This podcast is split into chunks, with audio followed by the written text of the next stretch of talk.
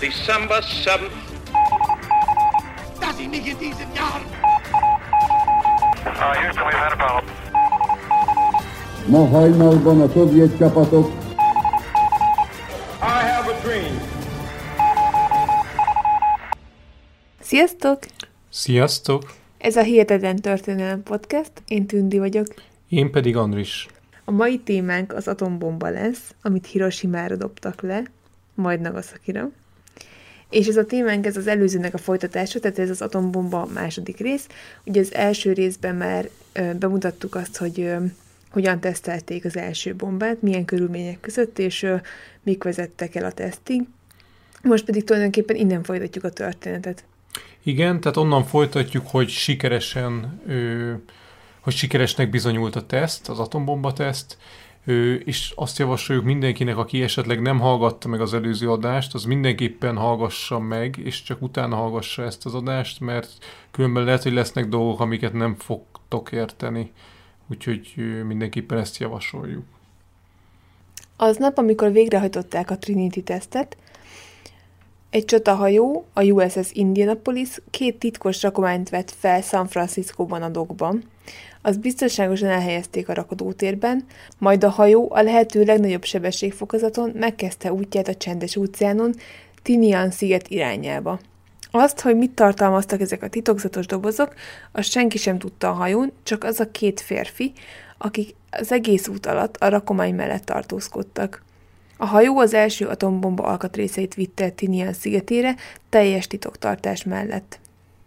A zárójelesen jegyezzük meg, hogy a küldetésük teljesítése után pár nappal ő ugyanezt a hajót egy japán tengeralattjáró elsüllyesztette a csendes óceánon, és ez a elsüllyedés, ez a tragédia az Egyesült Államok haditengerészetének a legnagyobb katasztrófája, amikor is az 1196 fős legénységből csupán 317-en élték túl a katasztrófát.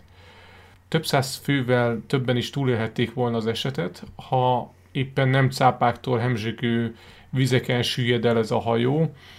A túlélők több napon keresztül lebegtek a vízfelszínen, miközben folyamatos cápatámadásoknak voltak kitéve.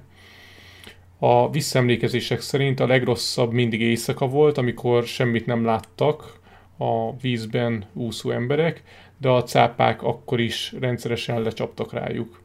Itt egyébként érdekességként jegyezném meg, hogy a kultfilmként elhíresült Cápa című film, ugye ami azt hiszem 75-ös, abban is van egy jelenet, amikor ő egy nagyon hosszú monológ, amikor az egyik ő, csónakon lévő ember elmesél ezt a történetet, ő, hogy mi történt akkor, úgy mesél, mint hogyha ő is ott lett volna. Nyilván ez fiktív ez a történet, viszont érdekes, és ezért majd belerakjuk a leírásba, hogy aki tudja, meg tudja nézni ezt a jelenetet a Cápa című filmből, ami erről az USS Indianapolis katasztrófájáról szól.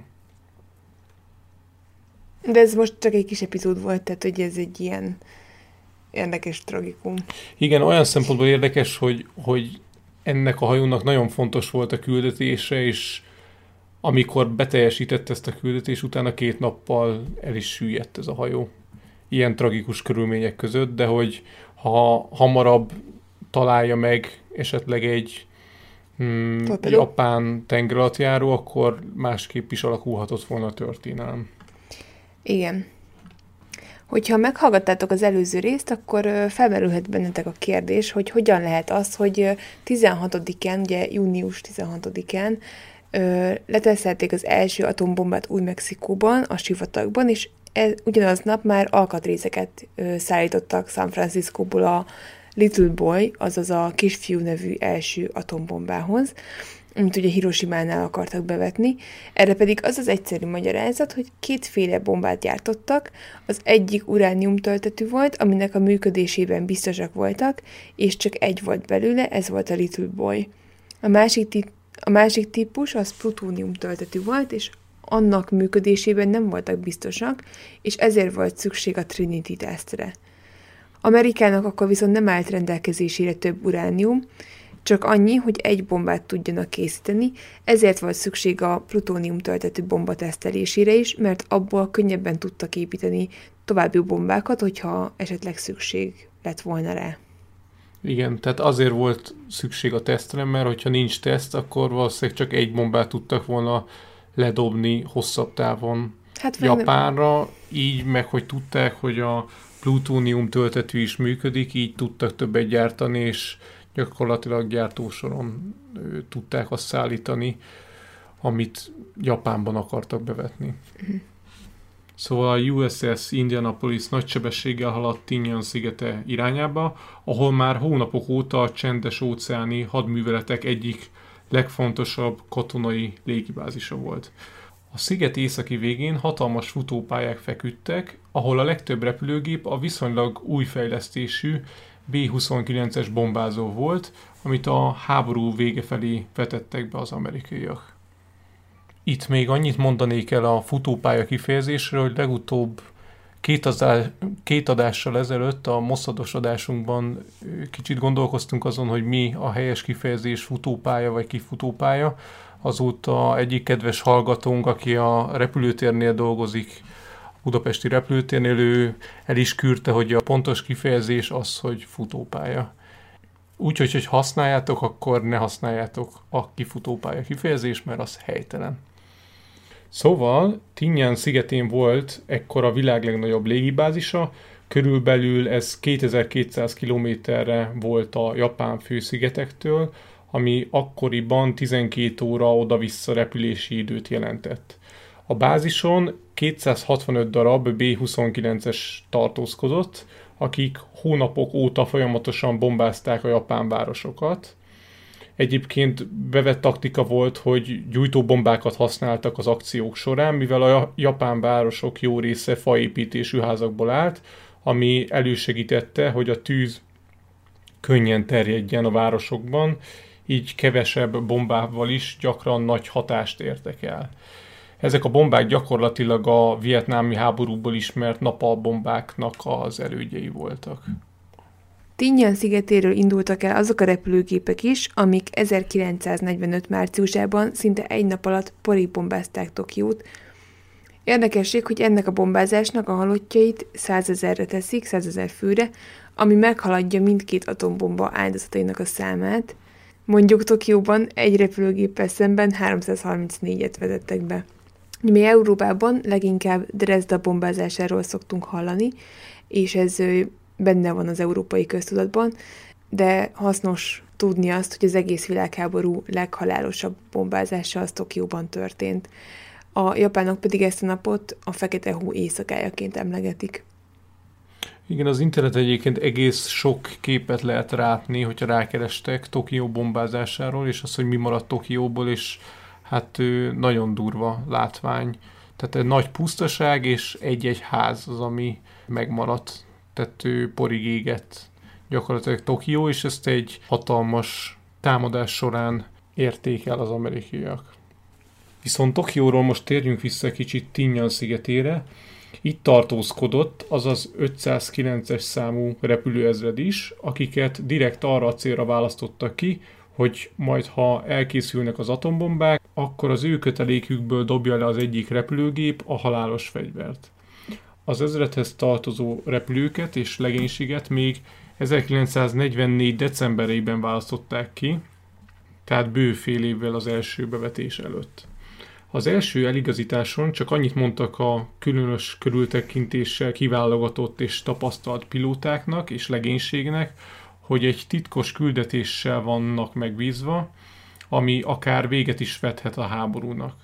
A hadműveletről senki nem tehetett fel kérdéseket, ennyivel meg kellett elégedniük. Az ezred vezetője az a Paul Tibetz volt, aki később az Enola G nevezetű repülőgép pilótája volt az első atombomba bevetésénél. Róla majd még később egy kicsit bővebben is beszélünk. Az 509-es ezred sok mindenben különbözött a többi Tinyanon tartózkodó legénységtől. Sosem repültek más századokkal, és semmilyen küldetésük nem volt, aminek során Japán bombázására küldték ki őket. Magyarán nagyon ö, vigyáztak rájuk. De nem csak ezekben kivételeztek velük, hanem sok minden másban is. ők kapták a legjobb körletet a szigeten, nekik voltak a legjobb zuhanyzóik, ők kapták a legjobb viszkiket, és ö, itt szolgáltak a legjobb szakácsok is. Ráadásul külön filmszínházuk is volt, és ö, ami a legdurvább, hogy bármikor, ha jégre volt szükségük jégkrém készítéséhez, akkor megengedték nekik, hogy az egyik B-29-es bombázójukkal 10.000 méter magasra repüljenek egy dézsányi vízzel a bombakamrában, majd a megfogyasztott vízzel visszatértek a földre. Akkoriban ezt hívták a 25 ezer dolláros desszertnek, ami mai árfolyamra számolva kb. 100 millió forintnak felel meg. Ami elég drága fogyé. Igen, ö, amikor olvastam ezt, akkor Kicsit ilyen, igen, valószínűleg ez egy ö, nagyobb szám, mint amennyibe valószínűleg belekerült egy, egy repülőgépnek a felrepülése és leszállása. Inkább, mint hogyha, olyan, mint hogyha én most azt mondanám, hogy vettünk tegnap egy 10 millió forintos tévét, vagy nem tudom. hát vagy inkább az, hogy mit tudom mondjuk megkívántam a, nem tudom, a jó kávét is, akkor egészen, nem tudom, Olaszországig autókáztam érte, vagy ilyesmi. Mm. Na mindegy, hát érdekes, érdekes ez a jégszerzési módszer. Igen, de az látszódik, hogy ez a század, ez, vagy ez az ezred, ez az 509-es, ez tényleg nagyon ő, különleges szerepet kapott, és nagyon kivételeztek is velük. Jó, és akkor egyébként felmerül bennem most a kérdés, hogy vajon ők, ők ezt így mennyire tudták, hogy ők ennyire kivételes bánásmódban részesülnek, tehát azért így csak feltűnik nekik, hogy azért elég nagy luxus felrepülni egy kis jégért. Jó kérdés, nem tudom. Jó, hát jó. Valószínűleg nem fogjuk megtudni ezt sem, de azért ezeken én szeretek elgondolkodni. De viszont egy idő után feltűnt mindenkinek a szigeten, és különböző plegykák indultak útnak a titkos küldetéssel kapcsolatban. Azt mindenki látta, hogy az 509-eseknél a repülőgépek is kicsit módosítva vannak az összes többi géphez képest. Például a bombaajtó pneumatikusan egy pillanat alatt kinyílt, hátrafelé is tudtak menni ezekkel a repülőkkel, mivel a propellerük úgy volt kialakítva, hogy hátrafelé is tudtak, tehát tolatni tudtak gyakorlatilag, ami az akkori gépeken nem volt megszokott, valamint ahol ezeket a B-29-eseket tárolták, az szigorúan őrzött terület volt, az őröknek lövési parancsuk volt arra, az esetre, ha valaki túl közel merészkedett a tiltott zónához. Egyszer az egyik tábornok megpróbált közelebb menni, de az őr azonnal felszólította, hogy távozzon, mire a tábornok megkérdezte az őrt, hogy tudja kicsoda ő. Mire az őr azt válaszolt, hogy igen, tisztában van vele, ettől függetlenül, ha még egy lépéssel közelebb megy, akkor le kell őt lőnie. A 15 B-29-es repülőgép személyzete sem tudta a feladatát, egyedül Tibet ezredes, de ő senkivel sem osztotta meg a titkot. A sikeres tesztet követően július végén elkezdték gyakorolni a tényleges feladatot. Három tonnás, nagyméretű bombákat vetettek be, amit egymás között egyszerűen csak sütőtöknek neveztek az egyedi formájuk miatt. A másik fontos gyakorlat az volt, hogy a bombák ledobása után az éles 60 fokos fordulatot begyakorolják. Erről akkor még nem volt tudomásuk, de ez azért volt fontos, mivel az atombomba ledobása után minél hamarabb el kellett hagyniuk a helyszínt, hogy a viharos széllökés ne tegyen kárt a repülőgépben. Tibet ezredes, az 509-esek vezetője egyébként egy hosszú listáról lett kiválasztva a feladatra, amit végül három fősre szűkítettek. 29 évével ő volt a legfiatalabb a lehetséges jelöltek közül, de feltehetőleg a legjobb választás is ő volt, hiszen az új B-29-eseket is részben az ő segítségével fejlesztették ki, tehát tesztpilótaként ő működött közben a B-29-esek kifejlesztésében. Egyébként itt a kor, az, hogy 29 éves, most egy, mielőtt felvettük az adást, próbáltam utána nézni, hogy akik ott voltak az atombomba bevetésénél, azok a, az a legénység, az a párfős legénység, 12-en voltak összesen. Ők hány évesek voltak, és nagyon brutális, mert gyakorlatilag ezek az emberek, hát nem azt mondom, hogy gyerekek voltak, de az átlag ő, korosztály az gyakorlatilag 25 év. Ami tök durva. Tehát, ha most belegondolunk, hogy jó, egyébként, hát ja, tehát én, Tehát fiatalabbak, mint mondjuk én. tüdüdüdü. De tibetezetes egy éve idősebb volt. Jó, ez tök mindegy, csak hogy tényleg nagyon fiatal, tehát hogy így Igen, meglepő, hogy nem Hogy- volt tapasztalatuk annyi. Hát lehet, hogy tapasztalt pilóták voltak, csak olyan furcsa elgondolni, hogy a világra egy ekkora hatással lévő fegyver bevetésénél, hát nem azt mondom, hogy ilyen sihederek. Hát jó, de azt hiszük, hogy Amerikában 21 éves koruktól lesznek nagykorúak az emberek, akkor, akkor de. Tehát, hogy azért eléggé, ja, fiatalok voltak mindenképpen. Fiatalok, tehát 20, 23, 25, 25, 26, 27 évesek voltak. Tibet amúgy 31 volt addigra már, amikor ah. bevetették. Na de térjünk vissza Tibetre. Felettesei csak egy dologtól féltek, hogy a projekt kapcsán el fog járni a szája, ezért a végleges döntés előtt ügynökök lepték el az életét, de olyan szinten, hogy a saját apja kérdezte meg Tibecet, hogy nem -e került valamiféle bajba, mert annyian kérdezősködtek felőle. Az utolsó teszt az volt, hogy az egyik tábornok behívatta és kifogadta magánéleti kérdésekben, melyekre természetesen mind tudta a választ a tábornok, végül megkérdezte, hogy volt-e már valaha letartóztatva. Tibet gondolkozott, de végül azzal válaszolt, hogy 19 évesen egy autó hátsó ülésén szeretkezett egy lányjal a floridai tengerparton, amiért bevitték a rendőrségre. Mivel őszinte volt és elismerte az apró esetet, ezért átment az utolsó teszten is, őt választották ki a feladatra. Miután a felettesei ismertették vele a feladatát, és azt, hogy majd neki kell az atombombát ledobnia, így fejezték be az eligazítást. Idézet. Ha sikerül önnek, akkor egy hős lesz. Ha elbukik, akkor börtönbe kerül. Idézet vége. Hát ez nagyon biztató, nem? Hát igen, igen. Ez kicsit olyan, mint a spártaiaknak a pajzs, hogy Ja, hogy Aj, nem azzal, tudom, vagy azon. Ezzel, vagy ezen, igen, igen, igen. Tehát igazából sok választás nem volt előtte, vagy nem tudom. Mm.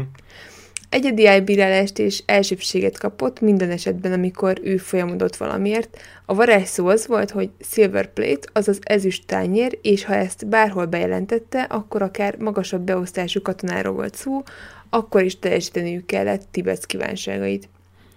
Emellett adtak neki 30 ügynököt, akik egyfajta besúgóként működtek a légibázison belül, és ha bárkinek eljárt a szája az 509-es ezredben a műveletek kapcsán, akkor az repült is a csapatból, és áthelyezték valahova máshova. A nyomozások során kiderült az is, hogy az ezredben három ember is szolgált, akiket gyilkosságért köröztek, viszont álnéven új életet kezdtek. Mivel a munkájuk hasznos és pótolhatatlan volt, ezeket mind titokban tartotta a Tibet ezredes. A morális kérdése ennek nem igazán izgatta, a cél mindennél fontosabb volt a számára. Igen, azt hiszem, az volt a történet, hogy ezeknek a álnéven működő gyilkosoknak, akik pilótaként, vagy egyéb navigátor, vagy egyéb legénység részét képezték, őket behívatta, és azt mondta nekik, hogy itt van a dossziéjuk, ő kiderítette, hogy ők kik valójában, de hogyha jól teljesítik a feladatukat, akkor a küldetés után elégeti ezeket a dossziékat, és úgy élik életüket tovább, hogy szeretnék. Hát igen, a cél szentesíti az eszközt. Július 20-án történt, tehát ugye augusztus 6-án dobták le hiroshima a bombát, tehát bő két héttel előtte történt az, hogy az egyik 509-es repülő bevetés során kis hián eltalálta a császári palotát Japánban, ami ha célba ér, akkor lehet hamarabb is vége lett volna a háborúnak, vagy egyéb következményei lettek volna. Utasításban nem adta senki ennek a repülőgépnek, hogy a császári palotát kellene bombáznia, a sors hozta így, pontosabban a rossz időjárás. Eredetileg a repülőgép támadása nem is Tokió ellen irányult, hanem az attól majd 200 km északra lévő iparváros ellen. Viszont amikor a céljukhoz értek, annyira felhős volt az idő, hogy kénytelenek voltak egy órán keresztül a város felett keringeni, míg az egyik katona elő nem állt azzal az ötlettel, hogy mi lenne, ha inkább Tokió felé repülnének, és megpróbálnák a császárt lebombázni, és ezzel véget vetni a háborúnak.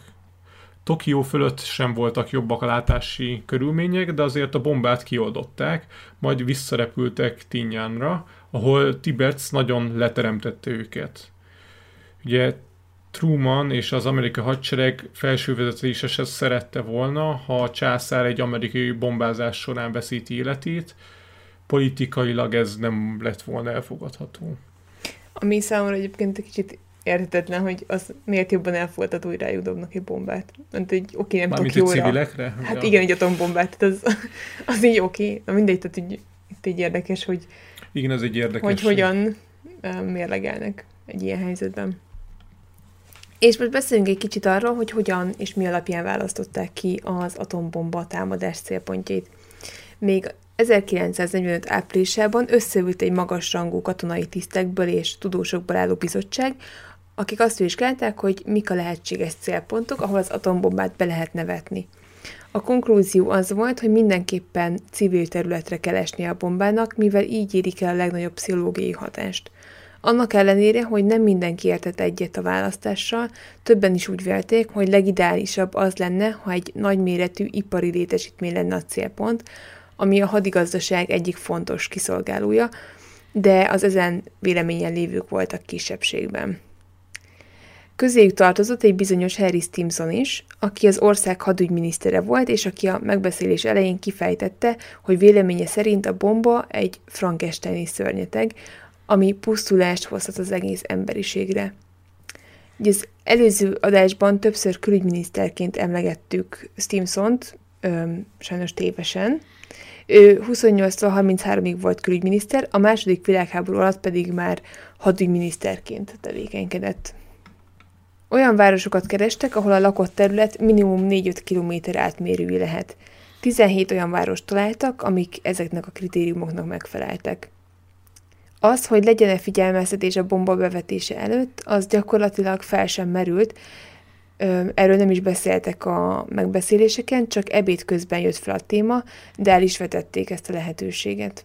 Ami egyébként szerintem nagyon érdekes, hogy jó, tudom, hogy háború volt, de an, tehát azért ez egy hatalmas fegyver. És ennek a bevetése esetleg Igen, lehetett, vagy nem tudom, hogy pontosan kik csinálták, de Andris, te ebben biztos tájékozottabb vagy, hogy, hogy volt azért ilyen gyakorlat, hogy szórólapokat szórtak ki repülőkből, és figyelmeztették a lakosságot, hogy bombázás lesz. Tehát, hogy most De- ez sem annyira korrekt, hogy oké, okay, köszi, lebombázod a házunkat, de legalább az ember az életét megmenthette.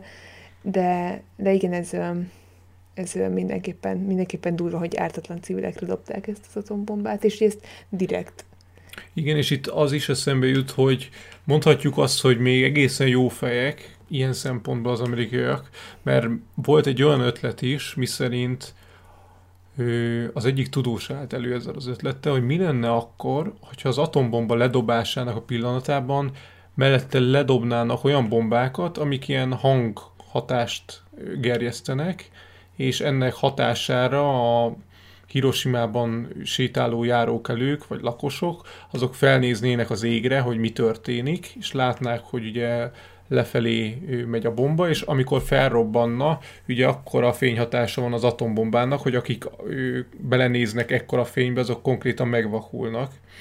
Tehát, hogy ezzel egy még drasztikusabb hatása is lehetett volna az atombombának. Szerencsére ezt az ötletet elvetették még a tervezőasztal, vagy hát nem a tervezőasztalnál, de ez az ötlet el lett vetve.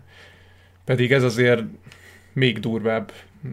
Hát még durvább, de nem hiszem, hogy ezt mm, emberségből vetették el. Szerintem nem tudom, inkább csak nem tartották indokoltnak. Lehetséges, Tehát igen. nem hiszem, hogy valami ember szerető ember mondta, azt, hogy nem elég, de ezt csak meghalniuk. Na mindegy. Ah. Egyébként öm, öm, az előző adással kapcsolatban kaptunk öm, olyan kommenteket, hogy így furcsának találták páran a mi hozzáfűzni valóinkat a, a témához, és egyébként hát sajnáljuk, hogy ez esetleg most is így van. Igazából öm, hát bennünk is elindulnak ilyen gondolatok, meg érzések is a témával kapcsolatban. Tehát, Igen. én például nagyon felháborítónak tartom az egészet, és én nagyon, nagyon nem szeretem, most hát kiszereti nyilván senki, de hogy, hogy nagyon öm, felháborít az igazságtalanság, és az, hogy civil embereket öm, tulajdonképpen tönkretették az életüket. Igen, viszont olyan szempontból nehéz objektívnek lenni, hogy akkor háborús helyzet volt, és ezt mi ma a békeidőben egy mikrofon előtt ülve nyilván nem tudjuk olyan szinten átérezni, mint akkor mondjuk Amerikában, vagy Japánban, vagy a világ más területein, ahol dúlt a második világháború. Jó, ez így van, persze. Tehát ö, mi ezt most úgy tesszük a mérlegre ezt a morális kérdését az atombomba bevetésének, hogy közben békédő van, és így egy kicsit nyilván külső szemlélőként értékeljük, ami... Megutólag. Megutólag. Igen. Ja. Na szóval elnézést, hogyha esetleg valaki zavarnak a kommentjeink. Májusban ismét összeült ez a bizottság, ami azt tárgyalta, hogy melyik városra kéne ledobni, vagy mi lenne az ideális. Itt már ötre csökkentették a lehetséges célpontok számát. Ezek a következők voltak fontossági sorrendben. Kyoto, Hiroshima, Yokohama, Kokura és Niigata. Tehát Kyoto volt az elsődleges célpont, utána Hiroshima-val, ráadásul mindkét város viszonylag épp állapotban volt, ami külön szempont volt a célpontok kiválasztásánál.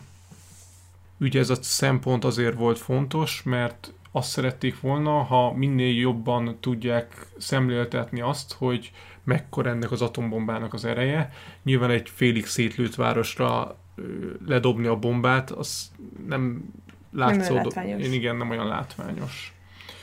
Júniusban született is egy döntés arról, hogy ezeket a városokat, amikről most beszéltünk, ezeket többet nem lehet bombázni, tehát idézőjelesen meg kellett őrizni őket a bombának, az atombombának.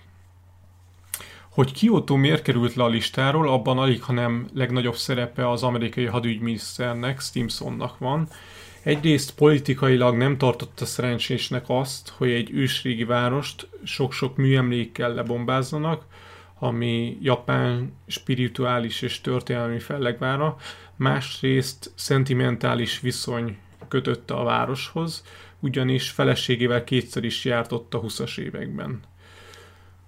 Groves, ugye, aki a egész Manhattan tervnek, meg az atombomba bevetésnek volt a vezetője, ő ezzel nem értette egyet, tehát ő Stimson ellen ment, ő amellett kardoskodott, hogy Kyoto legyen az elsődleges célpont, viszont a hadügyminiszter végül meggyőzte Truman-t arról, hogy vegyék le a listáról, és így megúszta a támadást Kyoto. Ügy egyébként, ami a, hát a régi fővárosa volt Japánnak Tokió előtt. És akkor most vissza a bombához. Miután megelkezett a USS Indianapolis hadihajó az uránium töltettel tínjára, akkor elkezdték összeszerelni a Little Boy-t, az első háborúban bevetett atombombát. Az összeszerelő üzemben úgy számoltak, hogy szükség esetén a Little Boy-on kívül további három bombát fognak összeszerelni a következő egy hónapban, és azt követően havonta hét bombával számoltak egészen decemberig – azaz egyes tévhitekkel ellentétben az Egyesült Államok teljesen arra volt berendezkedve, hogy decemberig további bombákat fognak gyártani, tucat számra tulajdonképpen, és ezt addig akarták csinálni, amíg Japán meg nem adja magát. Igen, tehát az egyik, ő, talán az első adás elején bedobott kérdésre a válasz, hogy mégis mennyi bomba volt talomban Amerikának. Hát a bevetésnél ő rögtön az első kettő után volt egy harmadik, vagy hát egy, egy pár nappal később már rendelkezésre állt, és további bombák készítése volt kilátásban, tehát ő nem úgy nézett volna ki, hogy Hiroshima és Nagasaki után hónapokig nem történik semmi, és nem tudnak új atombombát bevetni az amerikaiak. Ekközben a Potsdami konferencián Truman és Churchill végül úgy döntöttek, elmondják Stalinnak, hogy van egy új fegyverük, ami mindennél pusztítóbb hatású. A visszaemlékezések szerint Stalin úgy csinált, mintha nem különösebben érdekelne a dolog, és reményeit fejezte ki azzal kapcsolatban, hogy jó hasznukra lesz ez a titokzatos fegyver a japánok elleni harcban. Persze, Stalin már tudott mindenről, úgyhogy nem különösebben lepte meg Truman bejelentése. Ugye az előző adásban beszéltünk arról, hogy volt egy amerikai kém, aki gyakorlatilag a legfontosabb információkat eljutotta a szovjetekhez. És ő, itt még zárójelesen megjegyzem, hogy a szovjeteknek 49-ben sikerült az első atombomba tesztjük, és hogy az, az abszolút a másolata volt az amerikai bombának. Tehát ha nincsen ott az a kém, akkor lehetséges, hogy jóval később lett volna atombombája ő a szovjeteknek, így pedig gyakorlatilag lemásolták a bombát, mint ahogy manapság is Ugye mi egyszer jártunk Kínában, és nagyon vicces, mert egy csomó autó van, ami mondjuk így ránézve, és azt mondod, hogy egy Opel, de valamilyen teljesen más embléma van rajta. Hát, így kell elképzelni az atombomba lemásolását is. Még ugyanaznap, július 27-én a szövetségesek hirdették a hivatalos Potsdami deklarációt, aminek az a lényege, hogy Japán feltételek nélkül adja meg magát. 13 pontból állt, de egyik sem írt arról, hogy megadás esetén a japánok megtarthatják a császárukat.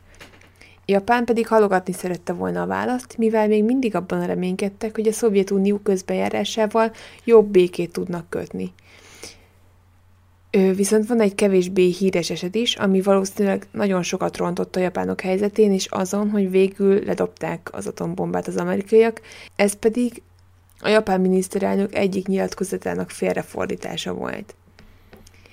Július 27-én a Potsdami deklaráció kihirdetése után Suzuki miniszterelnök sajtótájékoztatót hívott össze, amin persze az összes kérdés arról szólt, hogy mi Japán válasza az ultimátumra. A miniszterelnök arra hivatkozott, hogy ezt az üzenetet hivatalosan még nem kapta meg a japán vezetés, így nem is szeretnék ezt kommentelni. Ez elég standard politikusi mellébeszélős, időhúzós trükknek tűnik, csak hogy a sajtótájékoztató japánul volt, és Suzuki egy japán kifejezést használt, azt, hogy hát japánul az, hogy mokusatsu, mokusatsu, remélem jól ejtem. A szónak több jelentése is van, az egyik valami olyasmi, hogy bölcsen hallgat, mert nem akar hozzászólni, a másik pedig egy sokkal inkább büszke és lenéző, egy szóra sem méltat értelmezésű kifejezés, és ezt Amerikában úgy fordították le, hogy a miniszterelnök totális elzárkózott annak a lehetőségét, hogy Japán megadja magát, és hát feltételezzük, hogy a feltételezzük, ezt a második fordítást használták, ezt, ezt a büszke lenéző egy szóra sem méltatjuk ezt az ultimátumot. Értelmezést vonták le, tehát ezt a következő is vonták le, most már nagyon belebonyolultam ebben a mondatba, de értek, tehát, hogy itt, itt egy kicsit félreértették azt, amit ő mondott. Igen, és ezt sokan szokták aként emlegetni ezt a félrefordítást, hogy gyakorlatilag ez volt a kiváltója az atombomba vezetésének, mert így az amerikaiak úgy értelmezték, hogy teljesen el van zárkózva, tehát esélyt sem adnak a japánok annak, hogy megadnák magukat, ők a végsőkig fognak harcolni, és hát ez egy félrefordításnak köszönhető. Egyébként ez, én nem gondolom azt amúgy, hogy csak ez múlott a dolog, tehát szerintem, ahogy egyébként ugye eléggé így kijött, hogy ugye gyártottak egy bombát rengeteg pénzből, és hogy ők ezt be akarták vetni. Egyértelmű, persze.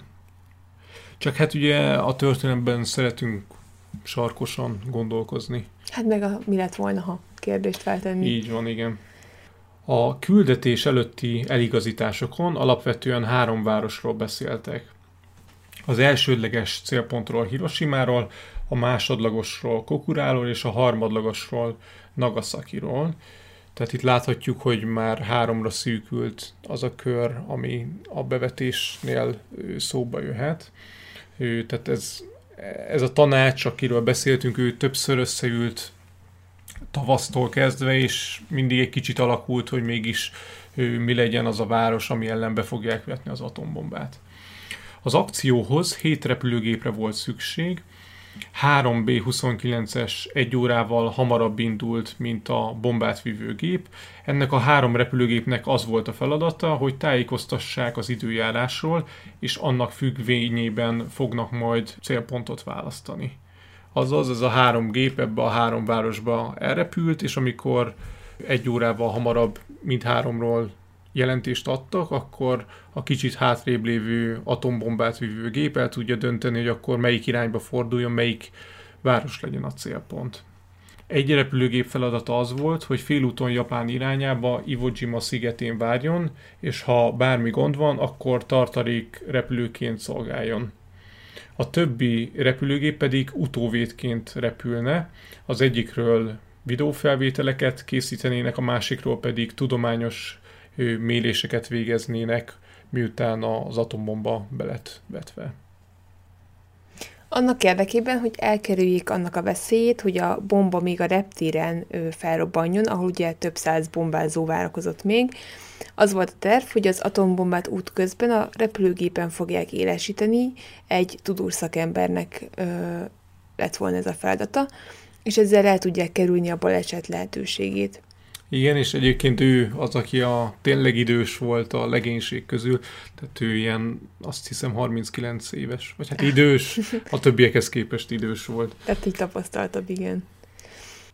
Egy érdekesség, hogy a hadműveletet végző Tibet az útra 12 cián kapszulát vitt magával, arra az esetőségre felkészülve, hogyha lelövik a gépet, akkor nehogy bárki fogságba kerüljön, ráadásul az emberek többet tudtak a kelleténél. A legénységnek csupán egy tagja tudott a kapszulákról. Minden készen állt az indulásra, viszont a repülőgépnek nem volt semmilyen neve, csak sorozatszáma, úgyhogy Tibet gondolkodott, hogy milyen nevet adjon a gépnek. Az apja annó orvost akart faragni a fiából, viszont Tibetszet a repülők érdekelték, édesanyja pedig ő segített a fiú álmának megvalósításában, az apja akaratának ellenére, úgyhogy úgy gondolta Tibet, hogy az ő tiszteletére az Amerikában tartózkodó édesanyja nevét viselje a repülőgép.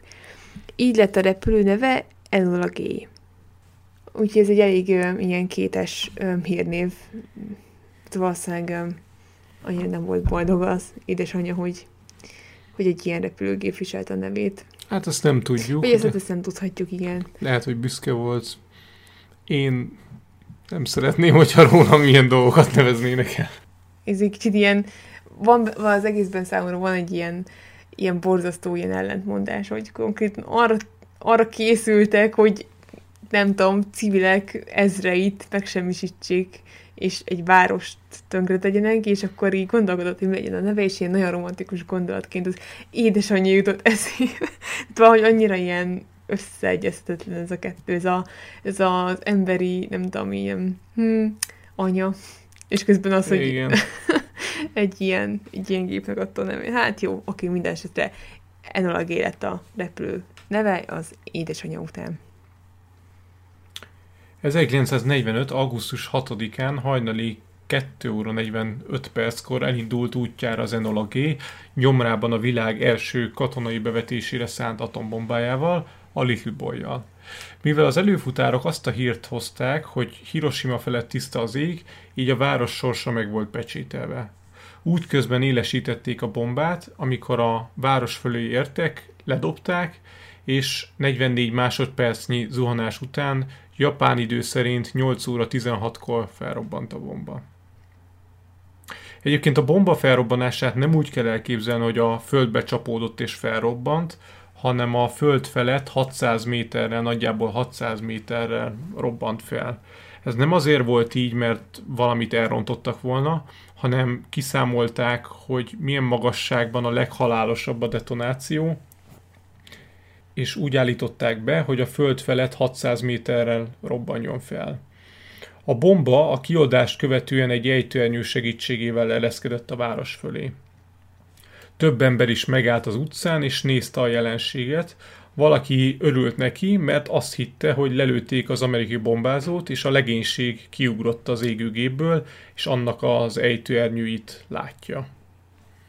Rendszeres rádióbejelentés történt, ha amerikai gépek repültek el a város felett, ugye akkor figyelmeztették az embereket, hogy menjenek biztonságos helyre, Mondjuk az már egy másik kérdés, hogy ezt sokan nem is vették figyelembe Hiroshima-ban, mivel már jó ideje senki nem bombázta a várost.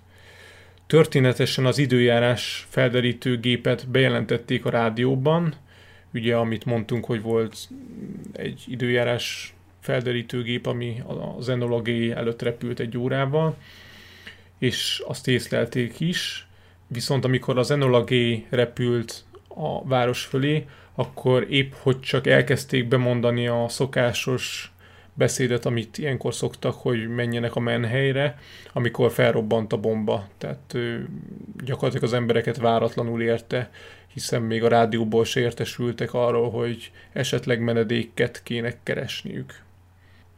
De mit is kell tudni röviden Hiroshimáról, milyen volt maga a város, és milyen volt az élet a japán nagyvárosban 1945 nyarán. Erről beszélgessünk egy kicsit. Hiroshimát 300 ezeren lakták, és a város sok más japán városhoz hasonlóan elhasználta minden készletét és tartalékát 1945 nyarához közeledve. Két évvel korábban még 2000 élelmiszerbolt volt a városban, 45 nyarán már kevesebb, mint 150. Az emberek mindent megettek, amit csak találtak. Ettek szedret, amit a közeli erdőkben találtak, de sokan bogarakat és gésztákat is fogyasztottak, mivel nem volt már más táplálékuk. Az emberek többsége pedig még füvet is evett. A helyi lap még cikkeket is írt arról, hogy a japán kisgyerekek milyen álhatatosan járnak ki a közeli mezőkre füvet szedni, sőt az újság még javasolt különböző elkészítési módokat is, amivel ízletesebbé tudták tenni a, az emberek a füvet. A hiroshimai lakosok nem értették, és valószínűleg szerencsésnek is gondolták magukat, mivel az amerikaiak hónapokon keresztül nem bombázták őket. Április 30-a óta egy B-29-es sem dobott bombákat a városra. Ez volt az ország hetedik legnagyobb városa, viszont a többi nagyváros szinte kivétel nélkül hónapokon keresztül rövidebb megszakításokkal folyamatosan bombázták. A városban volt egy nagyobb katonai bázis, ahol nagyjából 40 ezer katona szolgált, és ami kevésbé ismert tény, hogy a városban tartottak fogva 23 amerikai katonai foglyot is. Ezen kívül a gyújtóbombák miatt a város sok más japán városhoz hasonlóan tűzoltóvédelmi sávokat alakított ki. Ez azt jelentette, hogy a körzetekre osztották a várost, körülbelül mint egy saktáblát, és azt akarták ezzel elérni, hogy a tűz ne terjedhessen át egyik körzetből a másikba. Hiroshima-ban több ezer házat is lebontottak így. Ezt a bontást nem az állam végezte, hanem hát hogyha mondjuk valakinek a háza beleesett egy ilyen sávba, akkor azt személyesen az illetőnek kellett kézzel bontania, és ugye igazából ez nem Ja, a házak többségen fa szerkezetű volt, ezért ez nem volt annyira nehéz, tehát nem téglákat kellett itt csákányra szétverniük az embereknek, de minden esetre ez is elég szörnyű, hogy a saját otthonékat kellett lebontani. Hát igen, és ez jól is mutatja, hogy mennyire elhivatottak voltak a japánok egyrészt ők nagyon hittek a végső győzelembe, másrészt az, hogy az országuk győzelmért mindent megtettek, ez nagyon jól mutatja, hogy gyakorlatilag a saját házaikat is lebontották, hogyha ezt követelte meg a védekezés. Hiroshima-ban senki sem emlékszik arra, hogy a robbanásnak lett volna hangja. Egy halász, aki az esettől 30 kilométerre tartózkodott, úgy nyilatkozott, hogy sokkal nagyobb volt a robbanás hangja, mint amikor pár nappal előtte egy tőle 5 kilométerre fekvő város bombáztak. Az embereknek nem volt halálfélelmük az első pillanatokban, mert minden nagyon gyorsan történt. Egy nagy robbanás és az utána bekövetkező pillanatban már annak örülhetett az adott ember, hogyha azt érezte, hogy még mindig él. Az első másodpercben akkora energia szabadult fel, hogy a bomba gyújtó pontjában a hőmérséklet tízezerszer nagyobb volt, mint a nap felszínének hőmérséklete. Ezért lehetséges az, hogy akik a közelben tartózkodtak, azok gyakorlatilag sublimáltak, egyszerűen elpárologtak és semmivé váltak. De nem csak az emberek, hanem gyakorlatilag minden. A fák, a villanypúznák, a tetők, a házak, a gépjárművek, tényleg szinte minden. És voltak olyan emberek, akikből semmi sem maradt meg, csak szó szerint az árnyékuk. Egy férfi 260 méterrel robbanás középpontjától egy banknak a lépcsőjén ült. Nem maradt belőle semmi, csak egy árnyékrajz a lépcső kövezetén. Mivel a fényt kitakarta, ezért a lépcső azon kis területén, ahova az ember árnyéka vetült, ott más színű lett a lépcső. Ami nagyon durva. Tehát ezt igazából, hogy elképzeljük, hogy emberek például így megsemmisültek, vagy eltűntek. Igen, ezt, hogyha rákerestek az interneten, erről lehet is találni fotót, meg, meg a Hiroshima-ban készített fényképeken is látszódik, hogy mondjuk egy híd korlátja, amilyen árnyékot vetett a bomba, azon a helyen más színű lett az útburkolat. Tehát ő, amit kitakart a kis pillérek, ott más színű lett, mert az árnyéka miatt nem égett ki annyira a beton. Egyébként, de ezt nem tudom, hogy ezt tudták-e, hogy ezt fogja csinálni a bomba.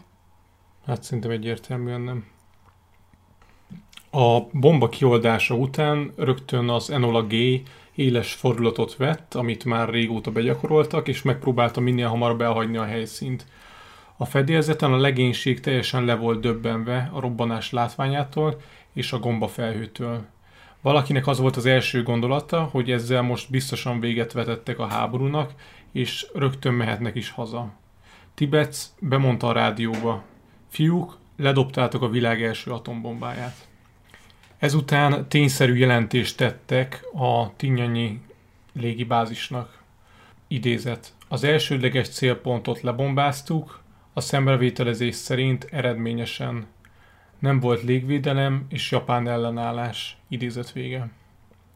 A legénység más tagjai úgy vélték, hogy a mindenféle színben pompázó gombafelhő gyönyörű volt.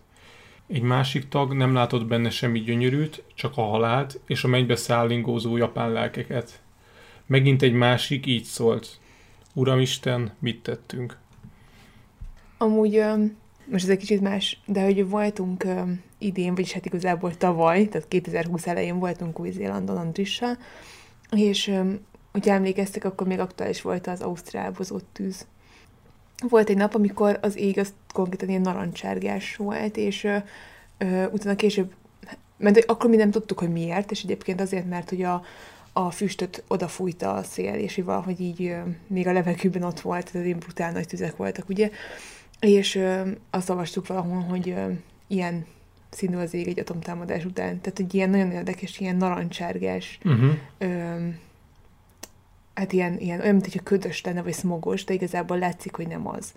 Jó, Igen, mi... tehát látszódik, mint hogyha sütnie kéne a napnak, de, és süt is, de valahogy így nem, nem szűrődik világ. át. Igen. Valami más beszínezi a levegőt. És hát nyilvánvalóan nem ugyanazt éltük át, mint egy atomrobbanás után, csak érdekes volt, hogy, hogy ezt így hozták le a hírekben, hogy egy atomrobbanás után ilyesmi az ég. Igen. A robbanásnak Hiroshima-ban négy hatása volt. Az első, hogy az emberek, akik közel tartózkodtak a robbanás középpontjához, azok teljes vagy részleges égési sérüléseket szenvedtek. Nagyon sok olyan ember volt, akik olyan sérüléseket szenvedtek, hogy teljesen felismerhetetlenné váltak. A második hatás a robbanást követően nem sokkal egy tűzvihar kialakulása volt. A tűzvihar egy olyan jelenség, amit más városok is megtapasztaltak már, többek között Tokió, Dresda, Hamburg, ahol gyújtóbombákat vetettek be. A levegő annyira túlhevült a bomba hatására, hogy az égés elhasználta az összes oxigént, és a gócpont környékén vákum alakult ki. Ezután a hideg levegő hihetetlen gyorsasággal benyomult ebbe a térbe, ahol így egy mesterséges tornádó alakult ki. A szélvész tovább vitte a robbanás égő romjait, és különböző helyeken dobta le, így az egész olyan volt, mintha tűz hullana az égből, és a centrumtól távolabbi helyeken is lángra lobbantak az épületek. Hiroshima esetén egy két kilométeres körben szinte minden leégett. A harmadik hatása a bombának a tűzvihart követően egy 40 perces zivatar volt. Értelemszerűen ez sem természetes jelenség volt, később ezt a jelenséget fekete esőnek nevezték el, mivel a vízcseppek teljesen feketék voltak. Rövid idő alatt 50-100 mm eső esett Hiroshima-ra. A negyedik hatás, ami már az esővel is megérkezett, az a radioaktivitás. Sokan a pár órás tűz után, és mivel nem működött a vízhálózat a városban, ugye a robbanás hatására, ezért az esőt egyfajta megváltásnak élték meg, szomjúságukban pedig tátott szájjal élvezték az esőt, Persze akkor még senki nem tudta, hogy a fekete eső erősen radioaktív. A sugárfertőzés éveken keresztül szedte az áldozatait, valaki napokkal, mások évekkel később haltak bele a fertőzésbe. A város lakosságáról elmondható volt, hogy fogalmuk sem volt arról, hogy mi történhetett.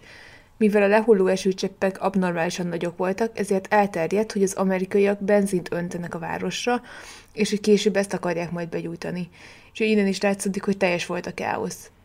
Később egy másik elmélet is szányra kelt, ami szerint az amerikaiak magnéziumport szórtak a városra, ami felrobbant, amikor érintkezett Hiroshima villanyhálózatával. A városban a támadást követően nem lehetett tájékozódni, annyi ház összedőlt, hogy egy nagy romhalmazzá váltak a belső területek. Így hiába járt valaki 20 éve ugyanazon az utcán, a támadás után bizonytalanul tájékozódott. A radioaktivitás máshol is éreztette a hatását. Aki a tragédia után egy hónappal járt a városban, az valami megmagyarázhatatlanokból kifolyólag azt láthatta, hogy mindenhol virágok nőnek. A város omladékei felett, a csatornákban, a folyóparton, a cserepek és bádok tető hulladékain, a megszenesedett fákon mindenütt üde növénytakaró zöldelt. Ez is a bomba egyfajta hatása volt. Nézzük egy kicsit a számokat. A városi orvosok 90%-a meghalt, vagy megsérült a támadásban. A támadás előtt 1780 regisztrált nővér és betegápoló volt, melyből 1654-en meghaltak, vagy megsérültek a támadás során.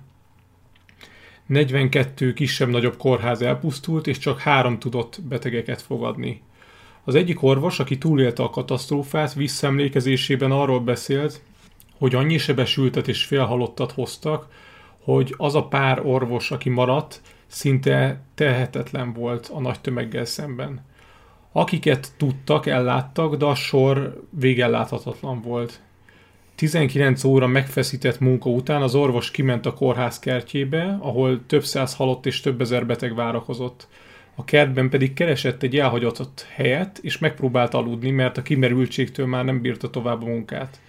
Egy órával később viszont felfedezték őt a sérültek, kiakadtak rá, és visszaküldték az épületbe dolgozni.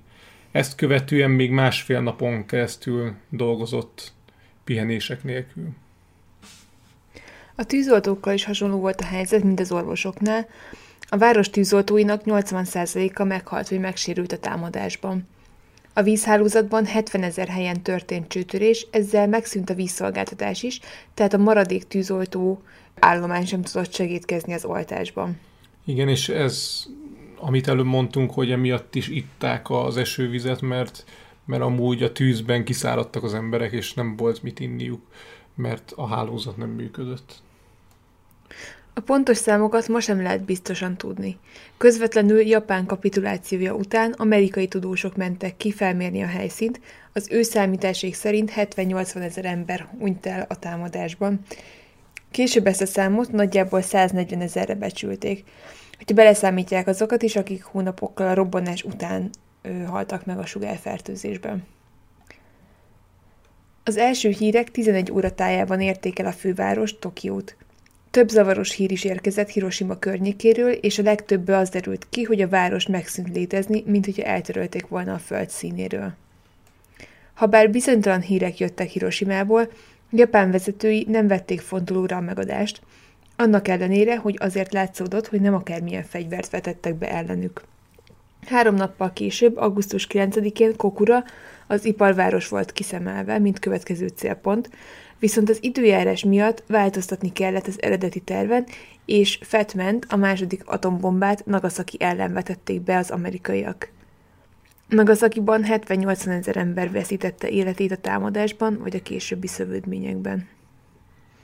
A Nagasaki támadás kapcsán még annyi jutott eszembe, hogy ő ezt valószínűleg már többen hallottátok, hogy volt egy ember, aki mindkét támadást túlélte, egy Yamaguchi nevű ember, aki Hiroshima-ban tartózkodott, amikor ledobták az első atombombát, és onnan utazott át, hát kisebb sérülésekkel megúszta, egyébként három kilométerre volt a hipocentrumtól, és onnan utazott át lakóhelyére, Nagasakiban, ahol szintén túlélte az atomtámadást.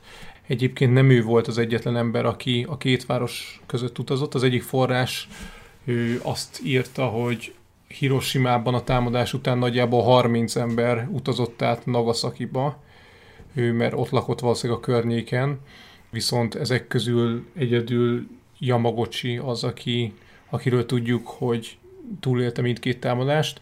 Ráadásul ő is egy olyan túlélő, aki ő ezt nem verte nagy dobra, ezt a túlélést, mert úgy gondolta, hogy ezzel nem tisztelné meg eléggé a halottakat, akik elhunytak a támadásokban, úgyhogy csak évekkel később, tehát több évtizeddel később vallotta be, vagy hát vallotta, tehát akkor ő mondta el, hogy ő valójában kettő atomtámadást is túlélt, és ezt azóta tudjuk, tehát a 90-es évek óta, jól emlékszem. Ugye Nagasakira augusztus 9-én dobták le az atombombát, három nappal Hiroshima után, viszont ez a dátum nem csak ezért fontos, mert aznap dobták le az atombombát, hanem azért is, mert éjfél után nem sokkal a szovjet csapatok átlépték Mandzsúriánál a határt, a japán birodalom határát, és megkezdődött az orosz offenzíva Japán ellen. Az orosz csapatok létszáma meghaladta a másfél millió főt. Sok történész véleménye az, hogy ez a támadás, tehát a szovjetek offenzívája sokkal inkább hozzájárult ahhoz, hogy a japánok végül megadják magukat, mint hogy az atombombáknak lett volna ez a kiváltó hatása. Ekközben egyébként a harmadik bombát készítették elő, amit Tokiónál vetettek volna be augusztus 19-én, azonban erre már nem került sor, mivel augusztus 14-én megérkezett Washingtonban Japán hivatalos kapitulációja, amit két héttel később közösen alá is írt a két ország. És akkor most nézzük meg, hogy az emberek milyen reakciókat adtak a történésekre. Amikor Trumanhoz, az amerikai elnökhöz eljutott a sikeres akció híre, ő ezt mondta, This is the greatest thing in history. Vagyis ez a legnagyobb dolog a történelemben. Ezt követően nem sokkal a Fehérház hivatalos sajtótájékoztatóján megjelent újságíróknak a kormány sajtósa az alábbi bejelentést tette. Idézet. 16 órával ezelőtt egy amerikai repülő ledobott egy bombát Hiroshimára, egy fontos katonai bázisra. A bombának nagyobb volt az ereje, mint 20 ezer TNT-nek. Idézet vége. Tehát ugye azt kommunikálták, hogy egy katonai bázisra dobták a bombát, nem pedig azt, hogy konkrétan egy városra ártatlan civil emberekre, úgyhogy valószínűleg sokan ezt hihették, hogy egy katonai célpontot vagy állomást semmisítettek meg. Igen, ez az idézet azért fontos, mert azt mutatja meg, hogy Washingtonnak, vagy a Fehérháznak a hivatalos kommunikációja az azt mutatta, hogy egy katonai bázis ellen történt a támadás, nem pedig egy nagy rész civilek lakta városra dobták le a bombát, de erről majd még egy kicsit később beszélünk is. Truman később sem bánta meg a tettét, 1958-ban azt írta levélben a Hiroshimai Városi Tanácsnak, hogy hasonló körülmények között ugyanúgy bevetni a bombát a város ellen. Saját titkárának pedig ezt mondta. Idézet. Légipostán küldenénk nekik, csak ügyelni kell rá, hogy elég bélyeg legyen rajta. Idézet vége. Vele ellentétben Henry Stimson, hadügyminiszternek ambivalens érzései voltak a bombával kapcsolatban. A háború után azt sürgette az elnöknél, hogy nemzetközi szabályozást kellene létrehozni az atombombák használatára. Groves tábornok eközben már azt vizsgálta, hol lenne érdemes a bombákat bevetni a Szovjetunió ellen. 1945. szeptember 15-én, tehát bő egy hónappal az atombombák beveti, bevetése után, írt egy háromoldalas jelentést, amiben összegyűjtötte azt a 66 szovjet várost, Moszkvával kezdve, akik ellen a bombát be lehet nevetni. Táblázatos formában szedte össze a városokat, az első oszlopban volt a város neve, a másodikban a város területe, a harmadikban pedig, hogy hány bombára lenne szükség a város elpusztítására. Moszkva elpusztításához például hat bombára volt szükség a számítás szerint a listán szereplő összes város földig rombolásához pedig 204 bombára. Ahogy én kíváncsi vagyok, hogy például mondjuk ugye, amit mondtunk is, hogy Stalin már tudott a bombáról, tehát azért ő valószínűleg ettől azért félhettek a Szovjetunióban, hogy ez a fegyver ellenük is be lesz majd vetve. Igen, egyértelmű. De egyébként számomra ez, mm, ő nyilván, már ugye megbeszéltük, hogy, hogy más így utólag értelmezni a történelmet, de hogy, hogy számomra még mindig elképzelhetetlen és felfoghatatlan, hogy tényleg valakinek az célja, hogy városokat semmisítsen meg, meg több százezer embertől jön meg. Tehát, hogy ez így, nem tudom. Nem hát durva. ő nem ezt látja benne, nem a másik birodalmat. Hát igen, csak nyilván egy birodalom is emberekből áll, és így... Hát mi a kis emberek fejével gondolkozunk. Kigéppel száll fölébe, annak térképet áll. Na de menjünk tovább. Az Enola Gay tagjai közül nagyon kevesen bánták meg a tettüket, és most pedig megnézzük azt, hogy ők hogyan nyilatkoztak az esetről utólag. Tibet, a küldetés vezetője így nyilatkozott az esetről 1985-ben. Egy dologban biztos vagyok, hogy akik aznap a repülőn ültek, azoknak sosem voltak lelkiismereti problémájuk azzal, hogy bombát dobtak a városra. Más esetben pedig arról nyilatkozott, hogy a háborúban ö, követni kell a felsőbbrendű utasításokat, akik katonák, azt pedig mind jól tudják ezt. Hogyha ismét le kéne dobni a bombát, akkor kérdés nélkül teljesíteni a parancsot.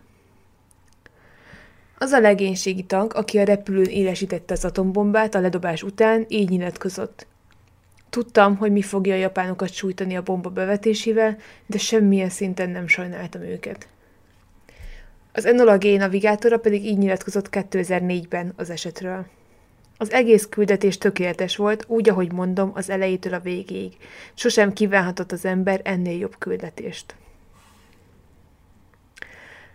Szóval ez így tök érdekes, és egyébként bennünk így felmerült az is, hogy mondjuk így az amerikaiak hogyan tanulhatják ezt mondjuk a történelem órán, vagy, vagy mondjuk így ők mit gondolhatnak erről. Igazából nagyon sok szám, nagyon sok múlik nyilván a kormányzati kommunikáción, tehát ami az egyik országnak mondjuk tragédia, a másiknak lehet, hogy tényleg egy katonai siker. Igen, és ezekre a dolgokra most ki is fogunk térni egy kicsit.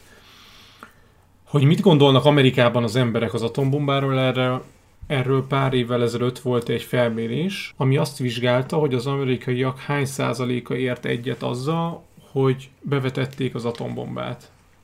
Ezt hasonlították össze azzal, hogy rögtön a háború utáni felmérésben mit gondoltak ugyanerről a kérdésről az emberek.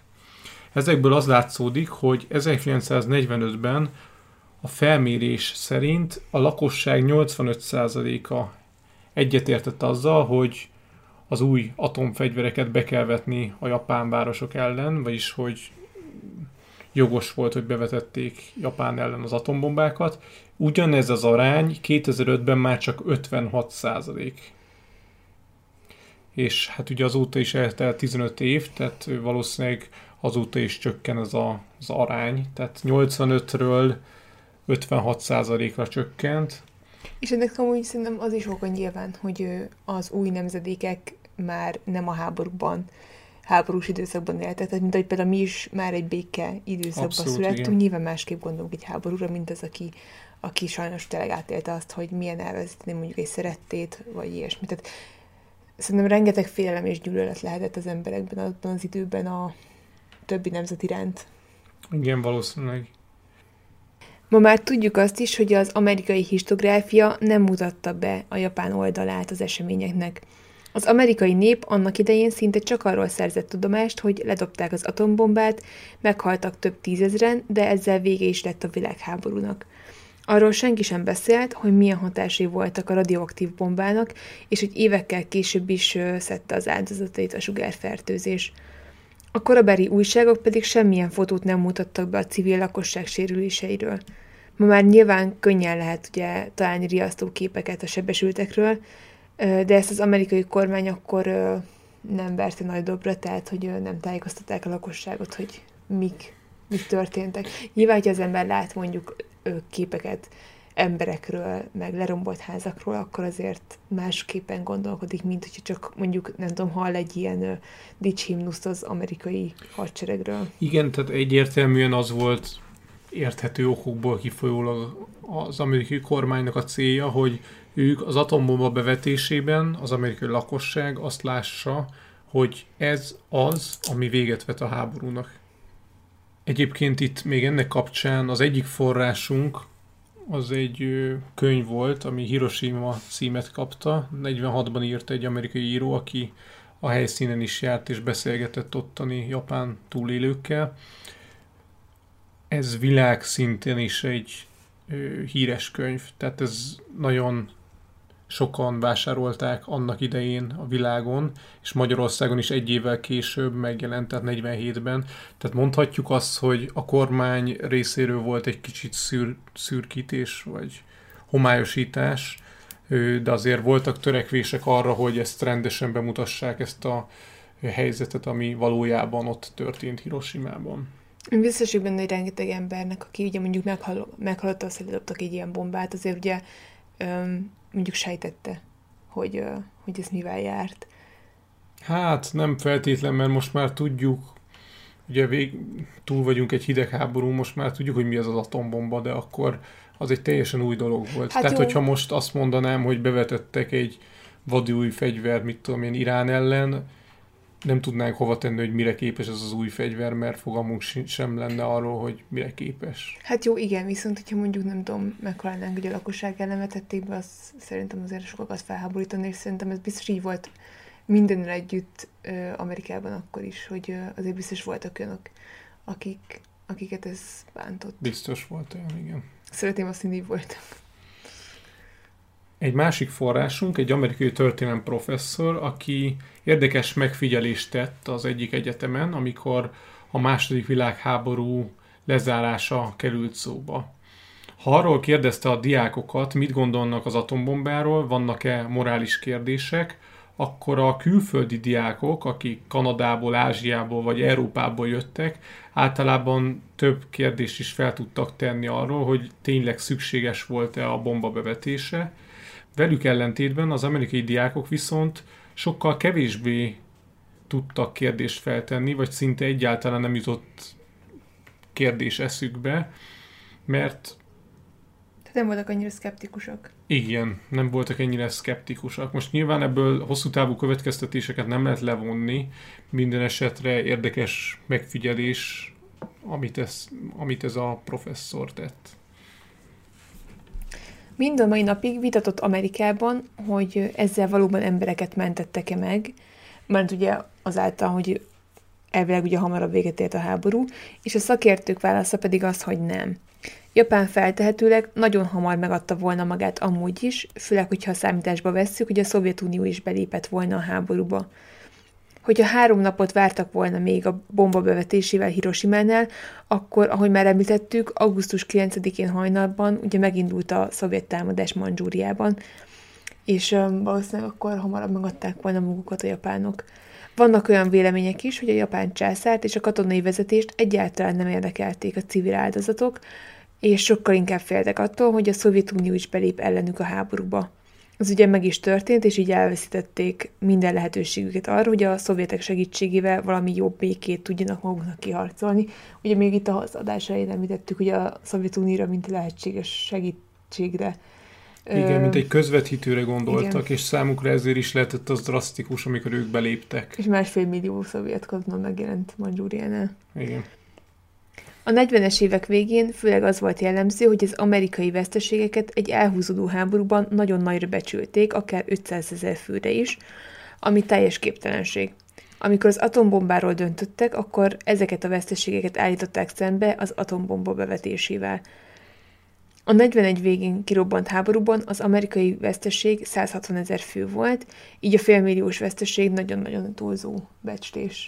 Igen, tehát az amerikák 41. december 7-én léptek be ugye a háborúba, a Pearl Harbor-kor, és hát azóta a háború végig 160 ezer fő halt meg, viszont amikor azt becsülték, hogy Japánt megtámadni, vagy a japán nok elleni invázió az mennyi ember életet fog követelni, azt 500 ezerre becsülték, tehát majdnem háromszorosára, mint ami az előző három év és kilenc hónapban elhunyt a háborúban. Tehát magyarán ez egy túlbecslés volt. Azért, hogy valószínűleg, hogy még elfogadhatóbbá tegyék az atombombák bevetését. Az egyik amerikai történész így mintázta a háború szörnyűségét. Ha tudjuk, hogy véget vethetünk a háborúnak százezer amerikai gyerek megölésével, akkor véget vetünk? Biztosan nem. És ha százezer japán gyerekről van szó, mit mond ez a háború művészetéről és arról, hogyan gondolkozunk más népek gyerekéről a háborúban? Hát ez egy érdekes kérdés, amúgy. És hát egyébként most nyilván mindenki ezt, ezt el tudja gondolni, de, de a saját nemzetének a gyerekeit nyilván picit közelebb, sőt nem picit, sokkal közelebb érzik magukhoz az emberek. Ja, úgyhogy, úgyhogy nyilván az idegen népeket így mond könnyebben feláldozták volna, vagy hát fel is áldozták. Ugye ezeken kívül még ott van Truman elnök ferdítése is, aki első nyilatkozatában arról beszélt az amerikai néphez és a világhoz, hogy egy katonai bázisra dobták le az atombombát. Mindezt egy olyan felvezetéssel, amiben arról beszél, hogy a pozdami deklaráció felhívta a figyelmet a japánoknak arra, hogyha nem adják meg magukat, akkor vállalják az idézem gyors és teljes pusztítást. Sokak szerint ez a mondat már az atombombára vonatkozott a pozdami deklarációban, de ebben nem lehetünk biztosak. A deklarációra azért nem biztos, hogy jó hivatkozni, mivel pont ez volt az, ami semmilyen téren nem nyilatkozott arról, hogy a japánok megtarthatják a császárukat, amit már korábban kifejtettünk, hogy iszonyatos fontos kérdés volt ez számukra, hogy megtarthatják a császárukat, és ők a pozdami deklarációban, vagy az amerikaiak ezt nem tették tisztába. Tehát ők olyan homályosan fogalmaztak, ami alapján a japánok nem tudták, hogy most ez azt jelenti, hogy megtarthatják a császárukat, vagy nem. Úgyhogy emiatt nem is mozdultak el abba az irányba, hogy ők megadják magukat, hiszen semmilyen biztosítékot nem kaptak arra, hogy megmarad a császár. Ebben a kérdésben nem, nem szeretnénk így egyértelműen a japánok oldalára állni, hanem csak ugye az a téma most, hogy mennyire volt legitim ez az atombomba bevetése a civilek ellen. Tehát, hogy nyilván minden éremnek két oldala van, tehát japánok is követtek el szörnyűségeket amerikaiak ellen. Tehát, hogy, hát arról is lehetne beszélni, igen, majd lehet, hogy fogunk ilyen adást is készíteni. Tehát igen, két oldala van az éremnek, mi, mi most csak így egy kicsit próbáljuk így utólag ezt vizsgálgatni. És igen, és itt főleg egyébként tényleg amiatt vált ki szerintem ez egy nagyon nagy morális kérdést, hogy, hogy a civil lakosság ellen vetették be, akik nem tettnek tulajdonképpen semmiről. Hogyha azt a kérdést vizsgáljuk, hogy amiről Truman a beszédében szólt, hogy a városban egy katonai bázis támadtak meg, akkor ebben van igazság. Ugyanis a városban valóban volt egy katonai bázis, azonban az elhunytak nagy része civil volt. Erről pontos statisztikák is vannak. Hiroshima-ban az áldozatok kb. 150 ezer főre ö, tehetőek, és ezek közül 10 ezer fő volt katona. Ezzel szemben ez az arány még rosszabb volt Nagasakiban, ahol az összes áldozat közül csak 150 fő volt katona.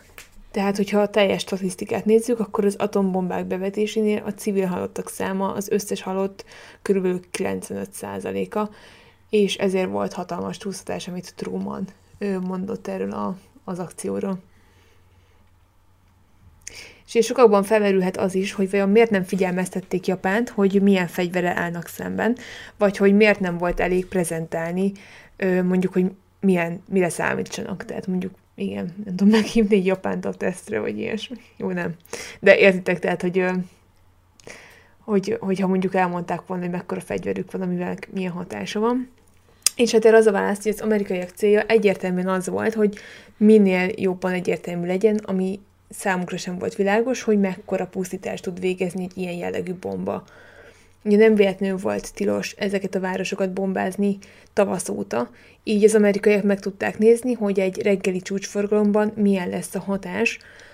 Ráadásul a japánok számára pont ez volt a legelőnytelenebb támadási időpont. Ugye reggel volt, az emberek munkába indultak, és nagy részük az utcán volt, így semmilyen fedezék nem volt számukra, amikor felrobbant a bomba, és a támadás után az utcán így nagyon sok halott volt, és hát nyilván ez borzasztó érzéseket váltott ki a túlélékből, tehát ennek ilyen nagyon komoly pszichológiai hatása is volt ennek a támadásnak. Ha elfogadjuk azt, hogy az amerikaiak ezzel meg akarták tudni, hogy milyen hatása van az atombombának, akkor miért nem figyelmeztettek a második támadáskor, azaz Nagasaki ellen? Nagasaki-nál ugye már tudták, hogy milyen hatása van a bombának, miért nem lehetett ennél az esetnél már figyelmeztetni a lakosságot előre esetleg? Tehát ez csak így bennünk merül fel, mint kérdés, hogy ha ezt akarták megtudni, hogy mire képes egy atombomba, azt Hiroshima jól mutatta. Nagasaki-nál miért volt szükség ugyanúgy, vagy így nyilván valószínűleg arra számítottak, hogy így még nagyobb hatása lesz annak, és még könnyebben megadják magukat a japánok. Persze egyébként az atombomba bevetése mellett szólt az is, hogy két milliárd dollárt költött a kormány a bomba kifejlesztésére, ami mai árfolyamon nagyjából 9000 milliárd forintnak felel meg. Természetesen ennyi beleölt pénz után szerették volna tudni, hogy mire képes a bombájuk. Egyébként ez az összeg elenyésző ahhoz képest, hogy mennyibe került az amerikaiaknak a világháború naponta. Tehát, hogyha megnézzük, elosztjuk a költségeket, ugye ezek megvannak a pontos adatok, hogy mennyibe került Amerikának a második világháború. Hogyha ezt a költséget elosztjuk a napokkal, akkor kijön, hogy a napi költsége mm, a háborúban, tehát 9 napi költséggel jött volna ki az atombombának az ára Amerikában. Tehát tehát ez a 9000 milliárd forintnyi, vagyis akkor járfilmon 2 milliárd dollárnyi összeg, ez még így is egy nagyon elenyésző összeg ahhoz képest, hogy mennyi-mennyi pénzt vettek a háborúba. Igen. Ugye vannak is arra is számok, hogy ez a GDP-nek hány százaléka, és ha jól emlékszem, ilyen 35 százalék körül. Nagyon brutál. Egyébként tényleg érdekes, hogy hát elképesztő, hogy egy háború után mennyire, vagy hát igazából alatta is ugye mennyire szegény az ország. És most nyilván a mostani helyzetet abszolút nem akarom összehasonlítani egy háborús helyzettel, csak hogy nyilván most is érezzük azt, hogy a, na, ennek az egész vírusnak is milyen komoly gazdasági hatásai vannak. Tehát elég mondjuk tényleg a vendéglátásra, idegenforgalomra és a szórakoztatóiparra gondolni, amik tényleg teljesen nullán vannak most. És ez is egyébként tényleg szerintem egyébként katasztrófa, mert, mert emberek maradtak most munkanélkül, meg, meg a gazdaság is tökre lelassult. De hogy azért egy háború, ez így brutál módon visszaveti, tehát, hogy ott is rengeteg ember lehet munkanélküli, akkor ők beállnak egy csomószor katonának. Hát igen, azt jól mutatja szerintem, hogy Hiroshima-ban füvetet esznek az emberek. Igen. Ugye azért is, mert hogy amennyi étel még van, azokat meg a katonáknak szállítják, mert hogy az ő ellátásuk sokkal fontosabb, mint a civil lakosságé. Érdekes azt összehasonlítani, hogy ö, a japán-amerikai konfliktus azzal indult, hogy 1941-ben a japánok megtámadták Pearl Harbort, egy amerikai katonai támaszpontot, és nagyjából azzal fejeződött be, hogy az amerikaiak 1945-ben ledobtak két atombombát két civil lakta városra. Tehát, hogy azért itt a mérleg két serpenyője igen csak az egyik irányba billen el. És hát kérdés, hogy mi lett volna, hogyha Japán fejleszt ki atombombát, vagy a németek, és azt sok helyen bevetették volna, közben azt hangoztatva, hogy ők csak azért vetik be a bombát, hogy hamarabb vége legyen a háborúnak. Tehát ez egy kicsit ilyen, de, sőt nem is kicsit, ez nagyon demagóg volt, hogy, ő, hogy ezt így a közjó érdekében vetik be ezt a bombát. És ez a téma a mai napig egy érzékeny pontjuk vagy hát egy érzékeny téma az amerikaiak számára, amit jól mutat az is, hogy az 50. évfordulón rendeztek egy kiállítást az Amerikai Nemzeti Légi és űrtechnikai Múzeumban, ami az ország egyik legnevesebb múzeuma. A kurátorok úgy döntöttek, hogy 50 év táblatából jó lenne, hogyha mindkét oldalát bemutatnák az eseményeknek, így az atombomba kifejlesztése és az Enola Game mellett a japán áldozatokról is szó volt a kiállításon, vagyis csak szó lett volna róluk, mivel az amerikai légierő vezetői és a veteránok szövetsége teljesen kiakadt azon, hogy ezzel a csendes óceáni fronton harcoló katonák és az elesettek emlékét nem tartják tiszteletben, és hogy a japánokat egy lapon említik az amerikaiakkal azáltal, hogy az ottani áldozatokról is részletesen beszámolnak. Az ügy végül addig fajult, hogy a múzeum elnöke lemondott, a kiállításról pedig kiszedték a robbanásból maradt tárgyak és az áldozatokról készült fotók nagy részét. Tehát, hogy ez igazából még mindig nem, nem akar mindenki szembenézni azzal a tényel, hogy, hogy már pedig ez, ez egy szörnyű pusztítás volt.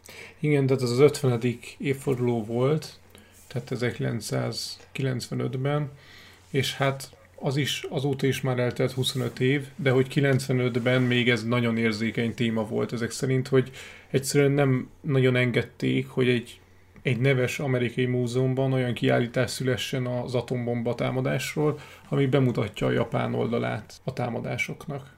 Hát kíváncsiak, mi lesz a századik évforduló. Majd meglátjuk. Reméljük.